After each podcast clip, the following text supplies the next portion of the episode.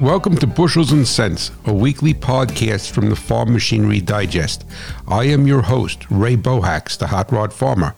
And never forget, it is not what you make, but what you keep that counts. During the first day of wheat harvest, your combine goes into limp mode and will only crawl. You call a dealer and they send a technician out. He reads the code and says that it is turbo overspeed. He changes the speed sensor. Same problem. Changes the ECU. Same problem. A few days later, you notice a dirty ground. You clean it and all is fine. The repair bill is $4,000 and none of the parts were needed. If a simple ground circuit voltage drop test was performed, it would have been fixed for free. Instead, it cost you the value of 1,143 bushels of corn. Agriculture runs on machinery, profits on reliability. Visit farmmachinerydigest.com where steel and soil meet.